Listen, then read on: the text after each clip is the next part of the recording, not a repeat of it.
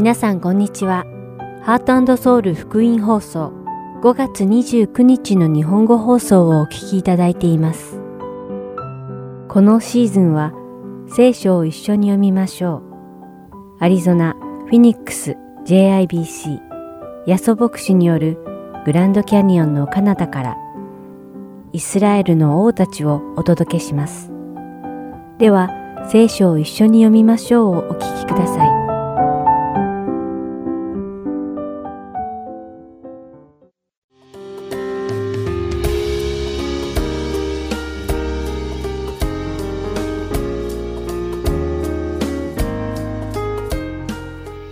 皆さんこんにちは。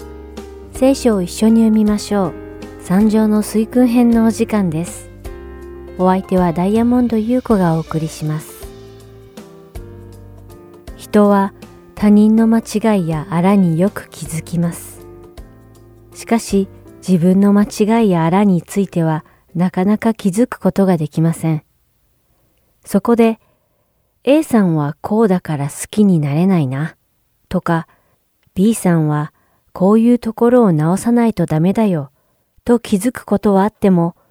自分はここがこうだから好きになれないとか自分はこういうところを直さないとダメだな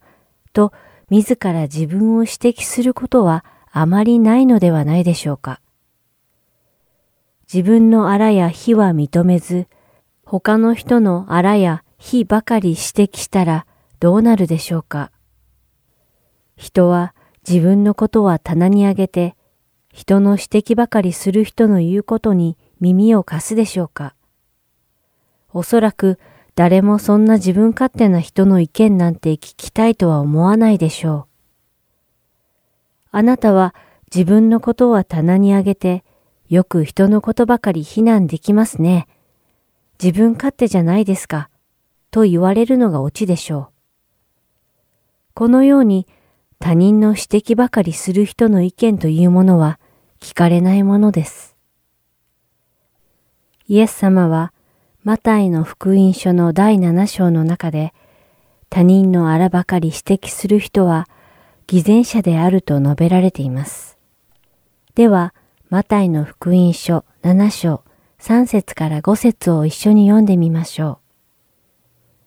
う。また、なぜあなたは兄弟の目の中の塵に目をつけるが、自分の目の中の針には気がつかないのですか？兄弟に向かって、あなたの目の塵を取らせてください、などとどうして言うのですか？見なさい。自分の目には針があるではありませんか？偽善者よ。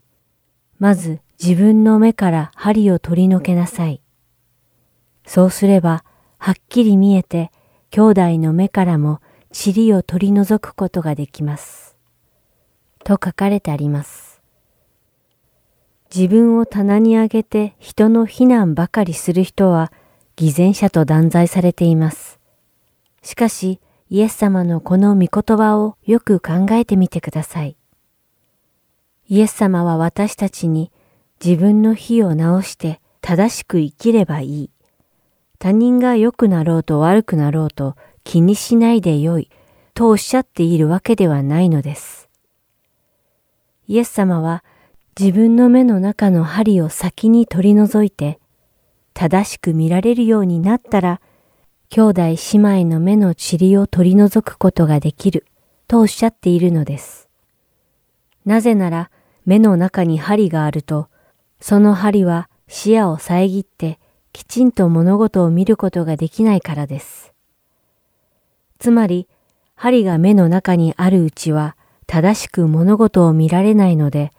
他人の行動の良し悪しを判断することはできないということです。ですから、まず自分自身がきちんと正しく物事を見られるように、自分の目の中にある針を取り除かないといけない。そしてその上で、兄弟姉妹の塵を取り除くお手伝いをするように、とイエス様はおっしゃっているのです。ここで興味深いのは、イエス様がおっしゃった針と塵ですが、二つとももともとは木を意味しているそうです。大きさや見た目は違いますが、その本質は同じということです。私たちの心の中に神様の恵みがなければ、他人の目にある塵ばかりが目につき、取り除きたいという思いに駆られます。しかしその前に自分自身の目の中にある針を探してみたらどうでしょうか。塵とは違えども、その本質は同じ大きな針が自分の目の中にあるかもしれません。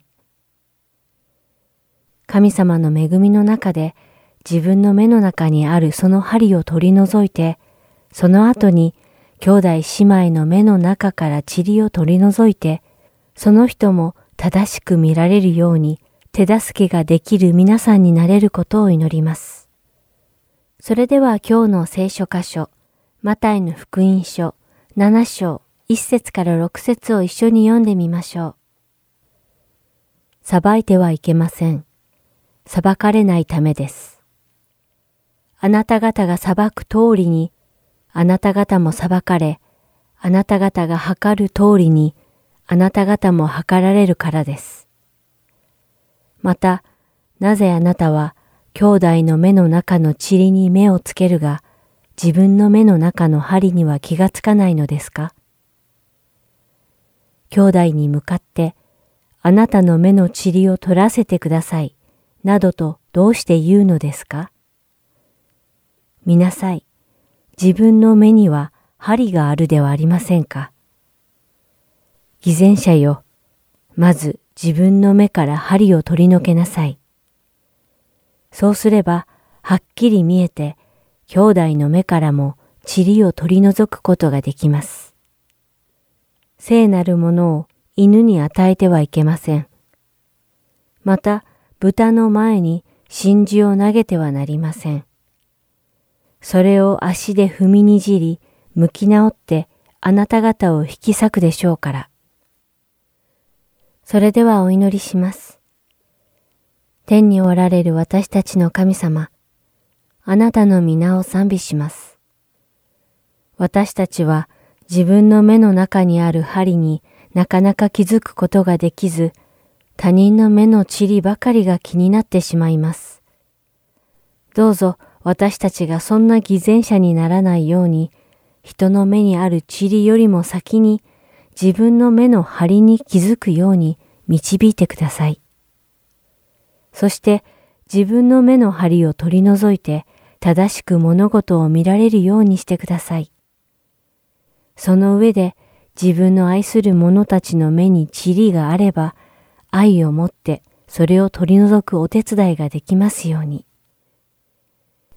イエス・キリストの皆によってお祈りします。アーメン。それでは今日の聖書を一緒に読みましょう。三条の水訓編はここまでです。今日もお付き合いいただきありがとうございました。また来週お会いしましょう。お相手はダイヤモンド優子でした。さようなら。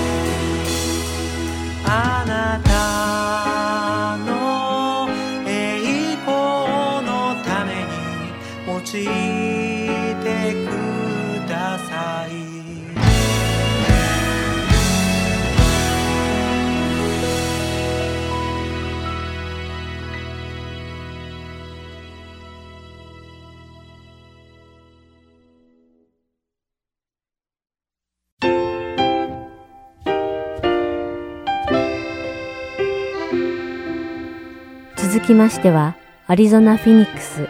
JIBC ヤソ牧師によるグランドキャニオンの彼方からをお聞きください。今日のタイトルは、サイロです。ヤソ先生のお話を通して、皆様が恵みのひとときを送られることを願います。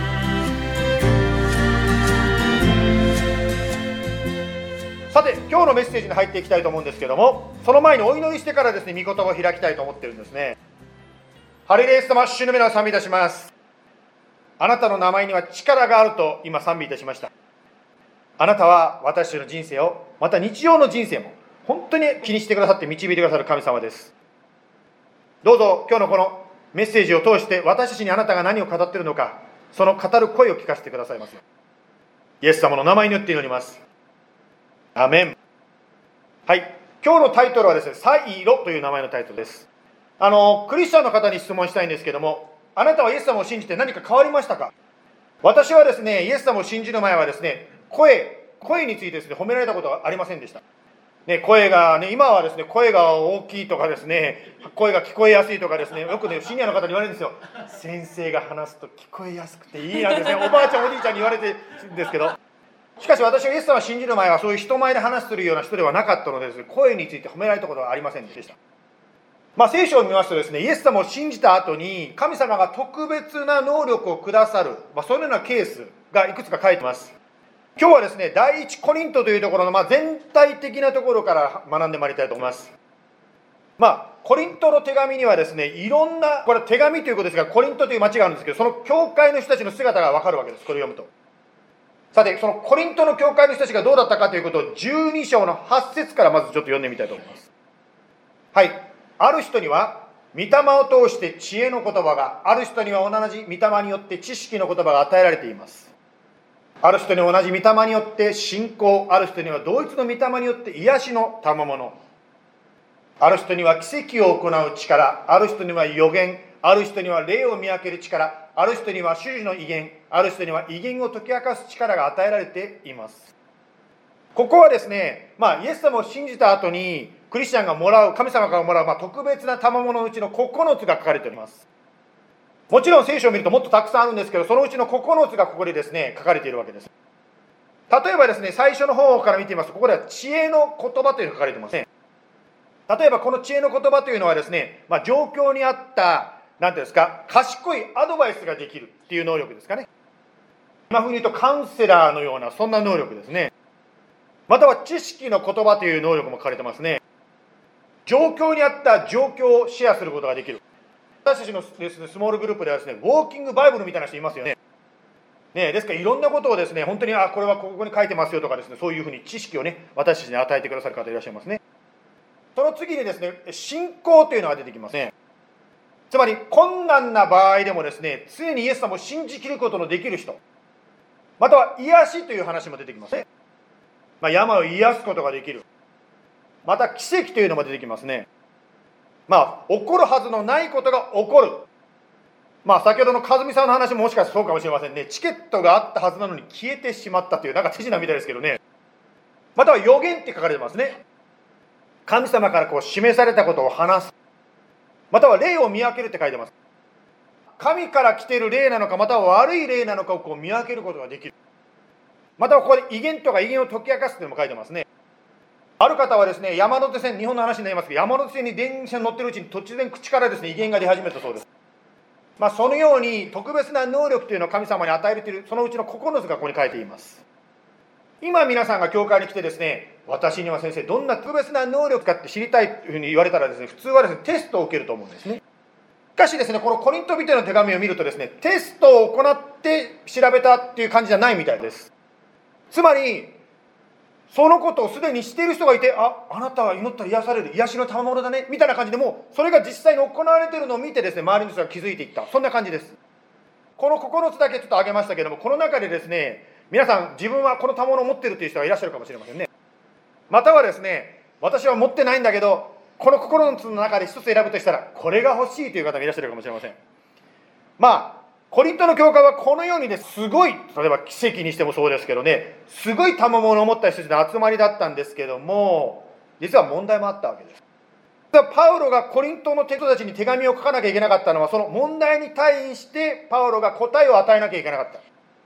今日はその答えのうちの一つをですね、パウロから書いた、パウロが書いた答えのうちの一つを取り上げたいと思います。それが今日のテーマのコリント人への手紙、第一コリントの一章の10節です。そこにはこう書いてあります。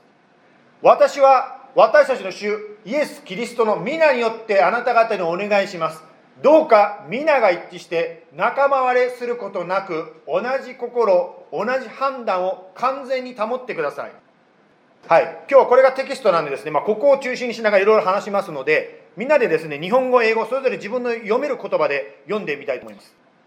OK let's read it together 3 2 1私は私たちの主イエス・キリストの皆によってあなた方にお願いします。どうか皆が一致して仲間割れすることなく同じ心、同じ判断を完全に保ってください。はい、ありがとうございます。パウロがですね、そのコリントの教会でその問題がどう起こってきたか具体的に11節12節に書いてますので続けて読みますね。実はあなた方のことをクロエの家の者から知らされました。兄弟たち、あなた方の間には争いがあるそうで、あなた方は明々に、私はパウロにつく、私はアポロに、私はケパに、私はキリストにつくと言っているということです。つまりですね、コリントはすっごく能力のある人たち、今のようですね、なんていうんですか、バスケットボールのですね、プロチームでいうと、もうドリームチームみたいな感じですね、すっごい人たちが集まってたのに、この問題があると言ってますね。どうやらある人たちはですね、私はパウロさんが好きだから、ね、パウロ派になります。アポロさんすごく彼は有名だって言われてますけどアポロさんの話聞いてるとすっごく元気あるのだから私アポロさんにつくわまたはケパっていうのはペテロのことですけどいやペテロでしょオリジナルの人は。やっぱりペテロにつくべきです。と思えばある方はですねノーノー人間についていかない。私はキリスト派になります。キリストにつく。まあこのようにですねコリントの教会は素晴らしい能力を持った人たちの集まりだったのにバラバラだったわけです。仲間割りをしていました。分裂していました。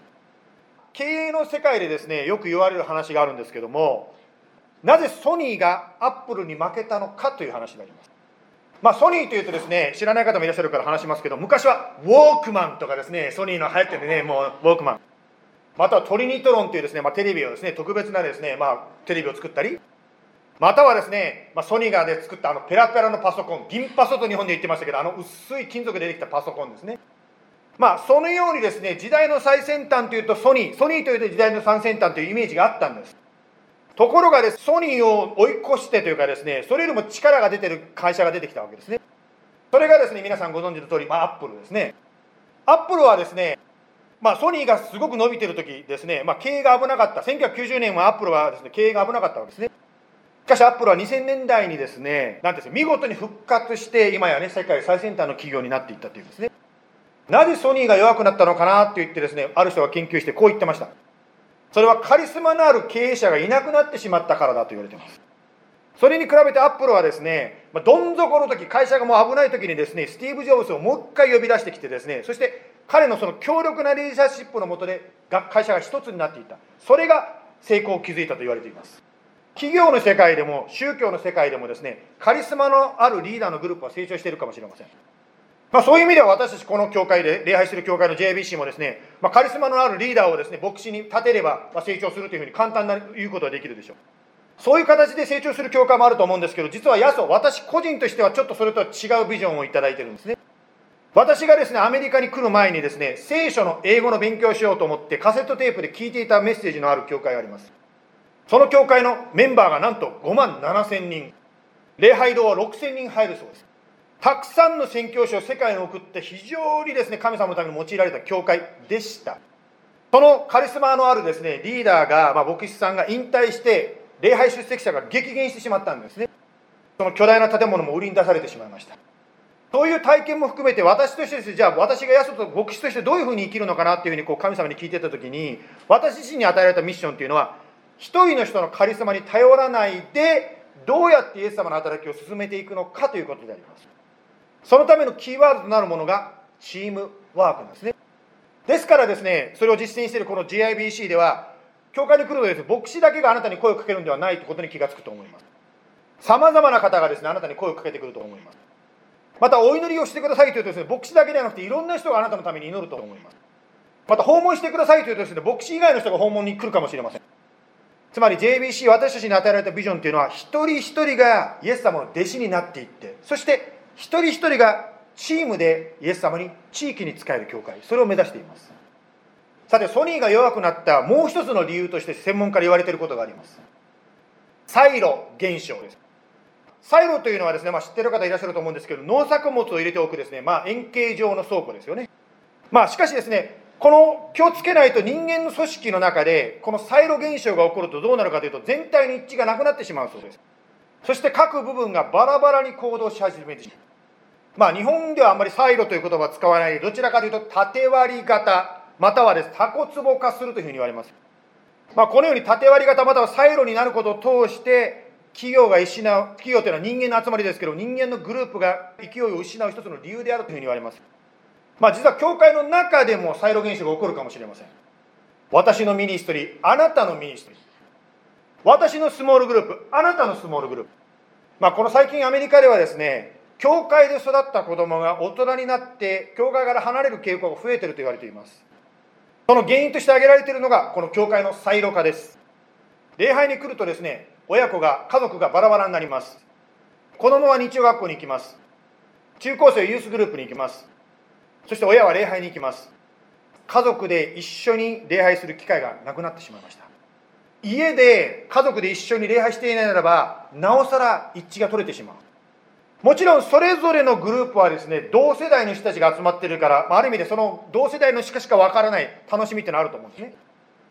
音楽一つとってもですねやはり同じその世代の人たちが好きな音楽っていうのはあるわけですよ。例えば私ですね、まあ、若い人たちに聞いたんですよ。あなたどういう音楽どういう賛美が好きなの？って言ったらですねこう言ったんですよ。ラップって言うんですね。ラップで賛美したら私舌がついていけもつれちゃって歌えないですそんなの。そうかと思えばですねご年配の方はですね演歌調のやっぱり賛美が欲しいねっていうかもしれない、まあ、とにかくでそれぞれの世代にやっぱり好みがあると思うんです。しかしですねそれぞれのグループでは盛り上がっていいんだけど問題が出てきます。それどういうことかというとそのグループを卒業して次に行くところがなくなっちゃうわけです。例えばですねまあ中高生グループ卒業した人がですねさあって私は卒業したけど次どこ行くのってもうユースグループはないわけですよ。許可がないから大人の礼拝に参加するわけですけどしかし今までいた環境とは全然違うわけですね。まあ、そんな感じで本当に大人になってですね、まあ、高校卒業した若者たちが教会に戻ってこない理由の一つがそういうサイロ現象ではないかと言われております。だから私たち JIBC もですねもうお気づきの方いらっしゃると思うんですけど世代を超えた交わりを強めようとしております。日曜学校月に2回本当はね毎週やりたいんですけどね働き人が与えられるのっていうので今、まあ、とにかく日曜学校やってますけど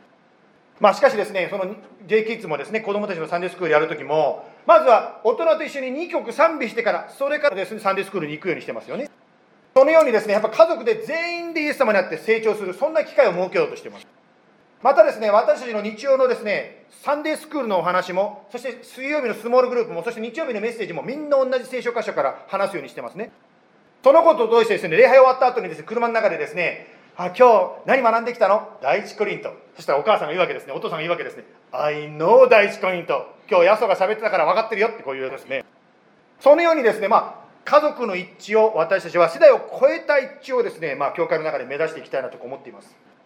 しかしですねこれは何もですねそういう教会が一致だからどうのこうのというそういう内々の問題だけじゃなくて実は実際的な益もあるんですあの私の知ってるある青年はですねそういうマルタイジェネレーションつまりジェネレーションを超えた交わりをする教会で育った青年がいるんですけど彼はですね、大学卒業した後にですね、超有名なですね、国際企業に入りました。もちろんエンジニアとして入ったんですけども、その、なんていうか、会社の幹部に目をつけ目をつけられたんですね。っていうのは、この青年は若いのに、自分の世代だけではなくて、何ですか、自分の年の上の人との付き合い方を知ってる。その若い青年にしてみれば、教会で毎週やってたので、もう慣れてるわけです、そういう付き合い方を。ですからですね、そのような、まあ、彼にとってみれば普通かもしれませんけども、でも会社から見るとですね、この青年はちょっと違うぞということになったわけです。そしてですね、彼は今、そのね、まあ、有名な、某有名な会社のですね、幹部候補生にね、どんどんこうなっていってるそうです。ですから、私たちの信仰というのはもちろん霊的な祝福もあるんですけど、この世でイエス様の栄光を表すために、さまざまな形で実際な面でも用いられるということなんです。さて、このサイロの話に戻りますけども、先ほどですね、カリスマリーダー化を避けると、ヤスはそう避けると言いましたけど、じゃあ極端になってですね、リーダーなんかいらないんだ。みんなでじゃんけんして、じゃんけんに勝った人の意見に決めましょうということになるんですか？ということです。私がですね、かつて賛美リーダーをしてた時期があるんです。楽器が弾けないのにどうやってリードするか。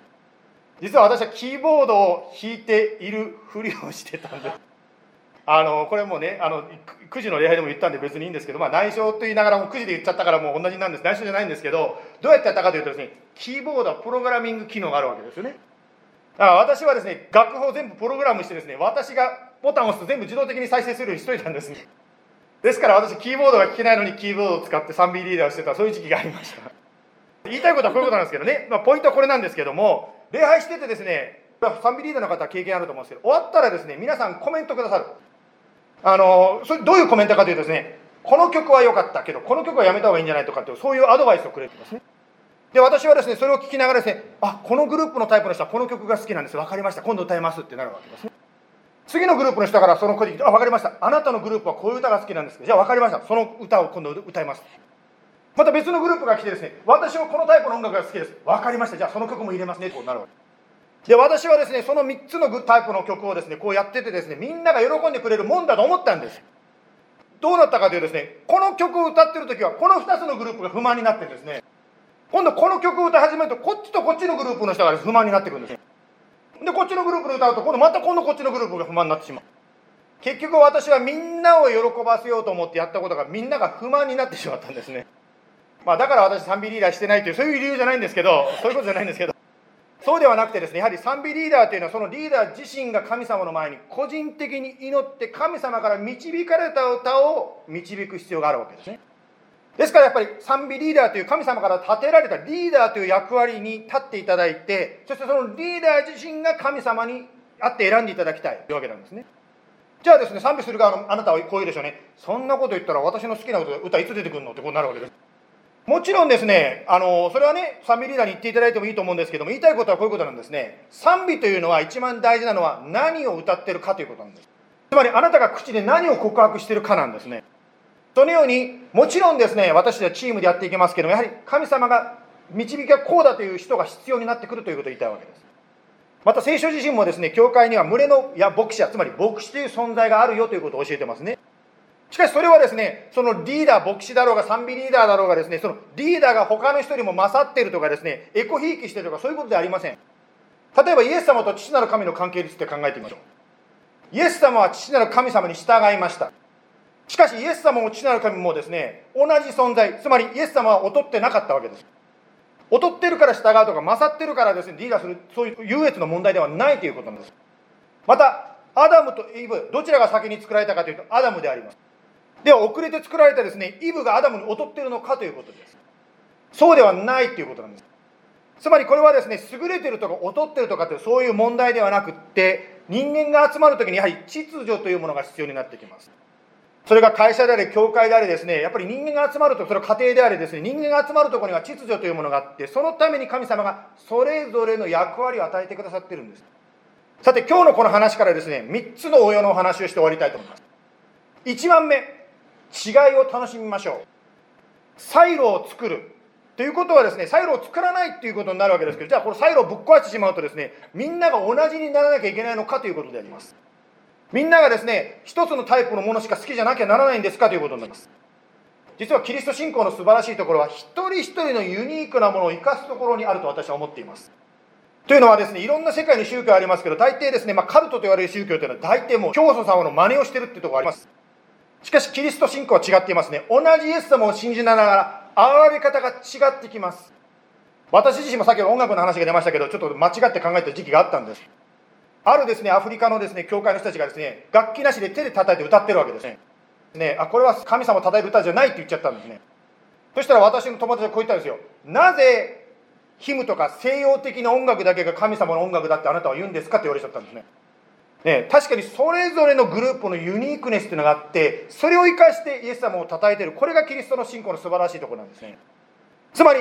いろんな人たちがいてその人たちと交わるっていうことになります。それは世代の違いがあるかもしれませんし文化の違いがあるかもしれませんしまた政治的な見方の違いがあるかもしれませんし神学的な違いがあるかもしれませんしまたは性格的な違いもあるかもしれませんし私違いはあっていいんですね。神様私たち一人一人をユニークな存在として作られたのです。JBC のメンバーになる方にですねこの文章を紹介してるんですけど In essentials unity, in non-essentials liberty, in all things love ということですね、まあ、日本語に訳せば信仰告白 JBC の信仰告白においては一致しますけどもしかしその応用の部分の信仰においては自由であります。しかし全ては愛で包みましょうとこう言ってますね。私たちはこのようにですね、さまざまな考え方の違う人たちがそれぞれの確信を持ちながらも一緒にやっていく、つまり愛によって一致していこうとする。これが私たちの信仰であります。2番目、イエス様にフォーカスしましょうというのが今日の2番目のポイントです。第一コリントの12章の8節6節にこういう言葉がありますね。働きはいろいろありますが、同じ神が全ての人の中で全ての働きをなさいます。どうしても私たちはですね、自分と違う人を見るとですね、違う部分に目がいってしまうと思います。そうではなくってその人を通して働かれているイエス様にフォーカスするわけですね。ここにもですね第一コリントの12章6節にありましたように同じ神が全ての人の中で全ての働きをすると書いてます。私ですねある時ですね説教を聞いててですねまあこの説教つまんないのか思ってた時期もいろいろあったんですけどもある時に気づいたんです。毎回説教から力を受ける方法はこういう方法なんだということに気がつきました。つまりどういうことかというとですね説教者が何を言ったということにフォーカスするんではなくってその説教を通してイエス様が私に何を語ってるのかに聞くことにしたんです。そのように聞いていくとですね例えば男性の方が母の日に女性に対するメッセージを聞いてもその女性に対するメッセージから男性も力を受けることができるようになります。またですね何度も何度も読んだですね何も知ってるような箇所を読んでも新しく力を受けることができるようになります。つまり今日イエス様が私に何を語りたいのかを心で聞きながら説教を聞くまたは聖書を読んでいくときにあなたや私が力を受けることができるんです。また私たちは日常生活の中でですねこのようなイエス様のものの見方つまり focus on Jesus する簡単な方法があります。何かと言いますと聖書を読むということです。もちろんですねマンネリ化を防ぐためにさまざまな訳で読んでみるのもいいと思います。まあ誰か見たかもしれませんけど私もですね聖書を読みながらですねいろんな訳でこんなにですね現れ方が違うんだということに最近びっくりしたことがありましたけどもそのことを通して今まではこうだと思ったことが違う考え方を教えられることがあります。例えばですね、今週私たちは毎日デボーションがですね、あると思うんですけど、その中で第一コリントの一章を読むと思うんですね。第一コリントをずっと読んでいただくとですね、イエス様のものの考え方が特に具体的に日常生活の中で出てきます。例えばですね独身者の生き方結婚者の生き方とか出てきますよねまたはキリストにある自由と他人への配慮をどうするかまたその他ですね第一コリントにはこのような励ましの言葉もありますよね10章の13節神は真実方だから試練とともに脱出の道も備えてくださいます。また13章の8節愛は決して絶えることはありません。そのように聖書を読むことを通してイエス様にフォーカスしていくことができます。3番目教会活動に参加しましょう。一週私たちはですねスモールグループもやってますね。または礼拝の後にですね誰かと一緒にコーヒーに行ってみたりランチに行ってみたりそんなこともいいでしょうね。こういうことを通して何が起こってるかというとサイロが壊されていってるんです。つまり自分のものの見方というサイロから出てですね他の人たちのものの見方つまり幅広いものの見方を見ることができるようになります。今3つのポイントさらっと言いましたけどもまとめるとこうなります。まあ、まとめで EFJ ですってですね言ったら通訳の彼に言われたんですよ。EFJ は何の意味もありませんよって言われて まあいいんですけど、まあ、とにかくですよ。はい。とにかく3つ今言ったことをまとめるとこうでございますね。意外を楽しむ。2番目イエス様にフォーカスする。3番目教会活動に参加しましょう。このように私たちが自分のサイロから出るときに人間として成長することができます。最後にパウロの言葉を読んでお祈りしております。第一コリントの3章の6節です。私が植えてアポロが水を注げました。しかし成長させたのは神です。ですから大切なのは植えるものでも水を注ぐものでもなく成長させてくださる神です。イエス様今日はコリントの手紙コリントの人たちの姿から学んでまいりました。彼らはとっても素晴らしい能力の集まった人たちの群れでした。しかし彼らの問題はバラバラだったということでした。私たちも一緒に今日の箇所から学んでいきたいと思います。というのは今の時代ももしかしたら似た部分が私たちの環境の中にあるかもしれません。イエス様の弟子たちのことを考えるときに右翼の人も左翼の人も一緒にイエス様の弟子としてつまり十二弟子としてイエス様に仕えていきました。イエス様だけが全くイデオロギーの違う考え方の違う人たちを一つにすることができました。言い方を変えるならばイエス様だけが私たちを一つにすることができます。どうぞ神様引き続きこの世の中で生きている私たちが主にあって一つとなることができますように。そして考え方の違う人たちとどのように理解し合いまた愛を実践できるのか教えてください。そしてパウロが言った通り成長させてくださるのは神である。その成長が地上でこの世の祝福として現れる方もあるでしょう。それとともにイエス様からいただく心の平安そして何よりも見方が広がるその自分の心の安らぎを味わうことができることありがとうございます。オープニングでブレイク・ザ・チェーン鎖を断ち切れと歌いました。本当に私たちを縛っているものがあるならばどうぞイエス様にあって私たちが解放されつまりサイロが壊されて私たちが本当に心の広い平安に満たされた人になっていくことができるように導いてください。パウロのようにもし目に鱗がかかっているならばどうぞその目の鱗を取ってくださって私たちがあなたがものを見ているようにあなたが世界を見ているように私たちも世界を見ることができるように助けてください。どうか今週1週間私たち一人一人がその成長させてくださる神様にあって本当に輝く人になることができるように導いてください。イエス様の名前によって祝福してお願いいたします。アーメン。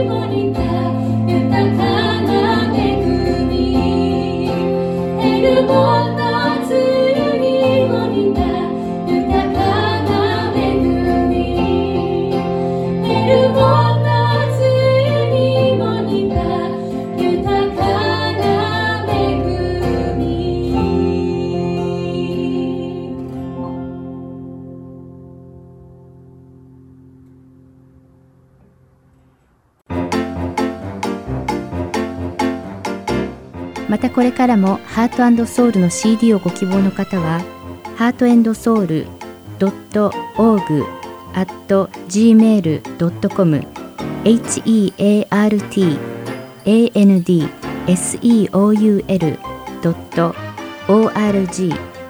アットマーク gmail.com までご連絡ください。ご連絡いただき次第送料無料にて送らせていただきます。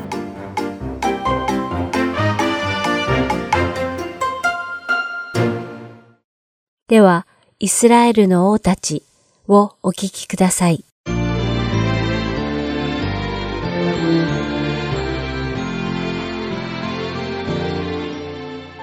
皆さんこんにちは。イスラエルの王たちの時間です。お相手は横山まさるです。今週は列王記第2の第15章の1節から7節及び歴代史第2の第26章に書かれている南ユダ王国の第10代目の王、アザルヤに関して学んでいきましょう。実はこの王、アザルヤにはもう一つの名前があります。それはウジヤです。もしかしたら私たちにはこのアザルヤよりもウジヤという名前の方が馴染みが深いかもしれません。ちなみに列王記には、主が彼を助けてくださったという意味を持つアザルヤとして登場し、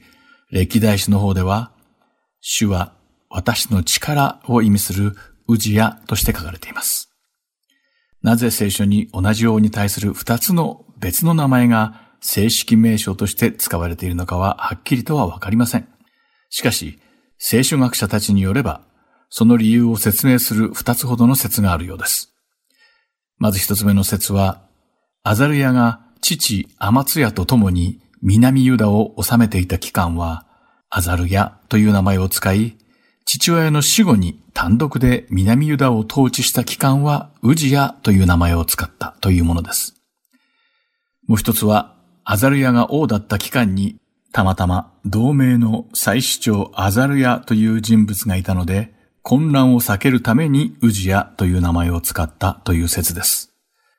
どちらにも信憑性はあるのですが、南ユダ王国の王たちを中心とした記録として書かれた書が歴代史であるという事実を踏まえて、ここでは歴代史に倣ってウジヤという名前を統一して使っていくことにしましょう。さて、前述のように、ウジヤは南ユダ王国第9代目の王アマツヤの息子でした。前回の放送でもお話ししましたが、聖書は、アマツヤは主の見前に正しいことを行ったけれど、彼の先祖、ダビデのようではなかったという評価を下しています。アマツヤは、南ユダ王国統治の初期には、立法に従って正しく歩みました。時には過ちも起こしましたが、悔い改めて主の見前に立ち返りました。しかしいつしか主が共におられることを忘れ、主がなされた偉業は、すべて自分の能力の賜物であると過信して傲慢になり、主の御言葉に背いてしまったのです。そして結局、偶像崇拝に走り、主が彼を敵の手に渡された結果、反逆者たちによって殺害されてしまいました。これが聖書が手放しでアマツヤを良い王として評価していない理由なのです。そしてここまでが先週のおさらいとなります。ここからがいよいよ今回の主人公、ウジヤについてです。さて、父アマツヤの後を継いだウジヤは、めでたく南ユダ王国の第10代目の王となりました。この時、ウジヤの年は16歳だったと書かれていますが、これはウジヤが単独で国政を始めた年ではなく、父のアマツヤと一緒に共同統治を始めた時の年齢です。そして聖書には、ウジヤも彼の父アマツヤと同じように、主の目にかなうことを行っただけではなく、預言者ゼカリアの存命中には、主を求めた王であったと書かれています。ちなみにここに出てくるゼカリアとは、ウジヤ王の時代に生きた預言者であり、歴代史第2の第24章に登場した主の身胸を代弁した預言者ゼカリアとは異なる人物を指しています。また聖書によると王ウジヤはユダ王国統治初期にはこの預言者ゼカリアが伝える主の御言葉を聞いて主を求めたとあります。そしてウジヤが主を求めていた間は、主が彼の行うすべてのことを無事に終えるようにされたとも書かれています。しかし残念なことに、ウジヤもやはり彼の先祖たちと同じように、高きところを取り除くことはせず、民がそこで生贄を捧げたり、功を大体することを許し、その行為を奨励こそはしませんでしたが、それを放置したままにしていたのです。ウジヤが主を求めている間は、主が彼と共にあられ、すべてを全うさせたことが、歴代史第2の第26章2節及び6節から15節に書かれています。そのあらましはこうでした。まずウジヤは単独統治を始めてからすぐにエラテを再建し、それをユダに復帰させました。エラテとは赤羽湾北部の海岸に位置し、貿易にとても重要な役割を果たしていたところでした。この町の占有権をめぐって、エドムとユダは昔から何度も激しい戦いを繰り返してきました。ウジアの代になる前は、ユダがこの占有権をめぐる戦争に負けて、エドムがエラテを占有していました。しかしウジアは、この町を再度ユダのものとして取り返し、再建を果たしたわけです。また、そればかりでなく、ユダの西、東、及び南側の国境においても軍事的勝利を得ました。歴代史第2の第26章の6節には、隣国ペリシテを守っていたエルサレムの西側のガデの城壁、及び東のヤブネの城壁、そして南のアシュドテの城壁を打ち壊して、ペリシテ軍との戦いに勝利を得て、その地域にユダの町々を築いたというくだりが書かれています。また続く7節には、グルバールに住んでいたアラビア人及びエドムの遊牧民メウニム人たちとの戦いでも勝利を収めたことが書かれています。さらに8節では、ヨルダン川東側に住んでいたロトの子孫のアモン人が王ウジヤに貢ぎ物を収めていたとあります。このようにウジヤ王朝は勢力を増し続け、その並外れた力のため、その名声はエジプトの入り口付近にまで知れ渡っていたということです。また、旧節に出てくる門と町は、エルサレムの東西南北を示しています。エルサレムの隅の門は、エルサレムの北西側、そして谷の門は南西側にあり、また曲がり角は東側にありました。これを見ると、ウジヤがエルサレムの四方に櫓を立てて、その守りを強固にしていこうとしたことがわかります。続く10節から15節でも、王ウジヤが勢力を増していく話が書かれています。ウジヤは荒野を掘り起こし、家畜を飼い、やがて農業地を保てるほどの豊かさを得ました。ウジヤ王率いる南ユダ王国の軍隊は30万7500人を数えただけでなく、さらに最新の兵器をも備えていたために、周辺国家にとっては大変驚異的な存在でした。このようにウジヤが勢力を増し、平安を保てたのは、ひとえに主が彼を助けてくださったおかげであることは、歴代史第2の第26章7節及び15節にはっきりと記されています。主の見前に正しい行いをすることで、主の助けによる国力の増強と発展を目の当たりにする経験を幾度もしたはずなのに、ウジヤはだんだんと心が高ぶり、主の見前に罪を犯すようになってしまいます。歴代史第2の第26章16節から21節に、ウジヤが一体何をしたのかが書かれています。それを見ていきましょう。まず立法によれば、主の祭壇に香を焚くことを許されている者は、アロンの子孫の祭司たちだけであるとされています。しかしウジヤは、その高ぶった心に任せて、この掟を無視し、自ら直接主の見前で香を焚こうとしたのです。その時、祭司アザルヤは、有力な祭司たち80人を連れて主の宮に入り、ウジヤを止めるために、その前に立ちふさがって、ウジヤよ、主に香を焚くのは、あなたのすることではありません。香を焚くのは、性別された祭司たち、アロンの子らのすることです。聖女から出てください。あなたは不信の罪を犯したのです。あなたには神である主の誉れは与えられません。と言ったのです。このアザルヤの警告を聞いたウジヤは、自分の行いが間違っていることに気づいて、悔い改めをするどころか、なんと祭司たちに逆ギレして激しく怒り、力ずくで無理やり主に香を焚こうとしたのです。それをご覧になった主は、ウジヤをその場で裁かれました。祭司たちの目の前で突然ウジヤの額にサラトが現れたのです。これを見た大祭司アザルヤと祭司たちは急いでウジヤを主の宮から連れ出そうとしました。というのも、サラトにかかった者は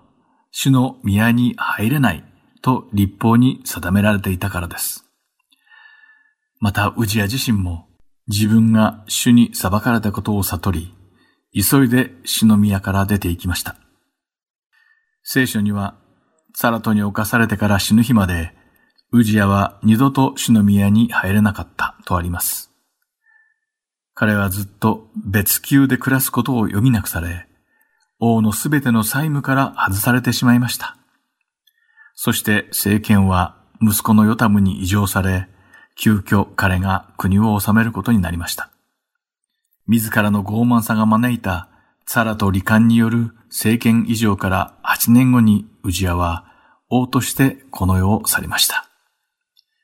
死ぬまでの8年間、ウジヤが一体どんな気持ちでどのように過ごしたのかは聖書には書かれてはいませんが、サラトを患ってしまったために、歴代の王たちの墓に葬ってさえももらえず、王家が所有していた野の墓地に葬られたことが書き記されているだけです。ユダ王国を流星に導いた王なのに、なんと寂しい最後だったのでしょうか。ウジアは最初は主の見舞いに正しいことを行い、主を求めました。そして、主を求めた時には、主が彼を助けてくださり、万事が祝福されるという経験をしたのです。それなのに、主の御手によって平安と豊かさがもたらされると、ウジヤは心を高ぶらせてしまい、主を忘れ、主の怒りに触れてしまったのです。そして、主の裁きが下り、父、アマツヤの没落をなぞるように、最後には罪を犯し、悪を行った王としてその生涯を終えてしまいました。アマツヤもウジヤも困難に陥ると死を呼び求め、それに応えてくださる主の恵みによって、豊かさと平安がもたらされると、それをすぐに忘れてしまって、いつしか主を顧みなくなってしまいました。これは私たち人間が誰でも持っている弱さであり、まさに私たちそのものの姿を見ているような気がします。私たちがこの宇治屋王の話を教訓にして、同じ鉄を踏まないように生きていけるように祈っています。今回の放送はここまでです。今日も最後までお付き合いいただきありがとうございました。ではまた次回、イスラエルの王たちでお会いしましょう。お相手は横山まさるでした。さようなら。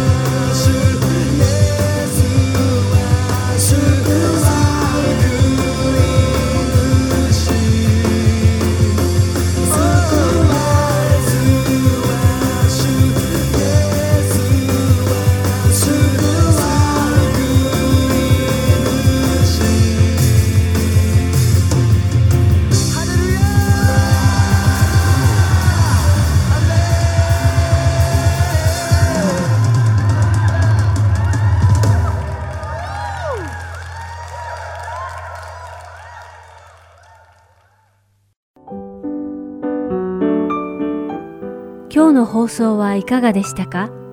最後までお付き合いくださりありがとうございました。また来週お会いしましょう。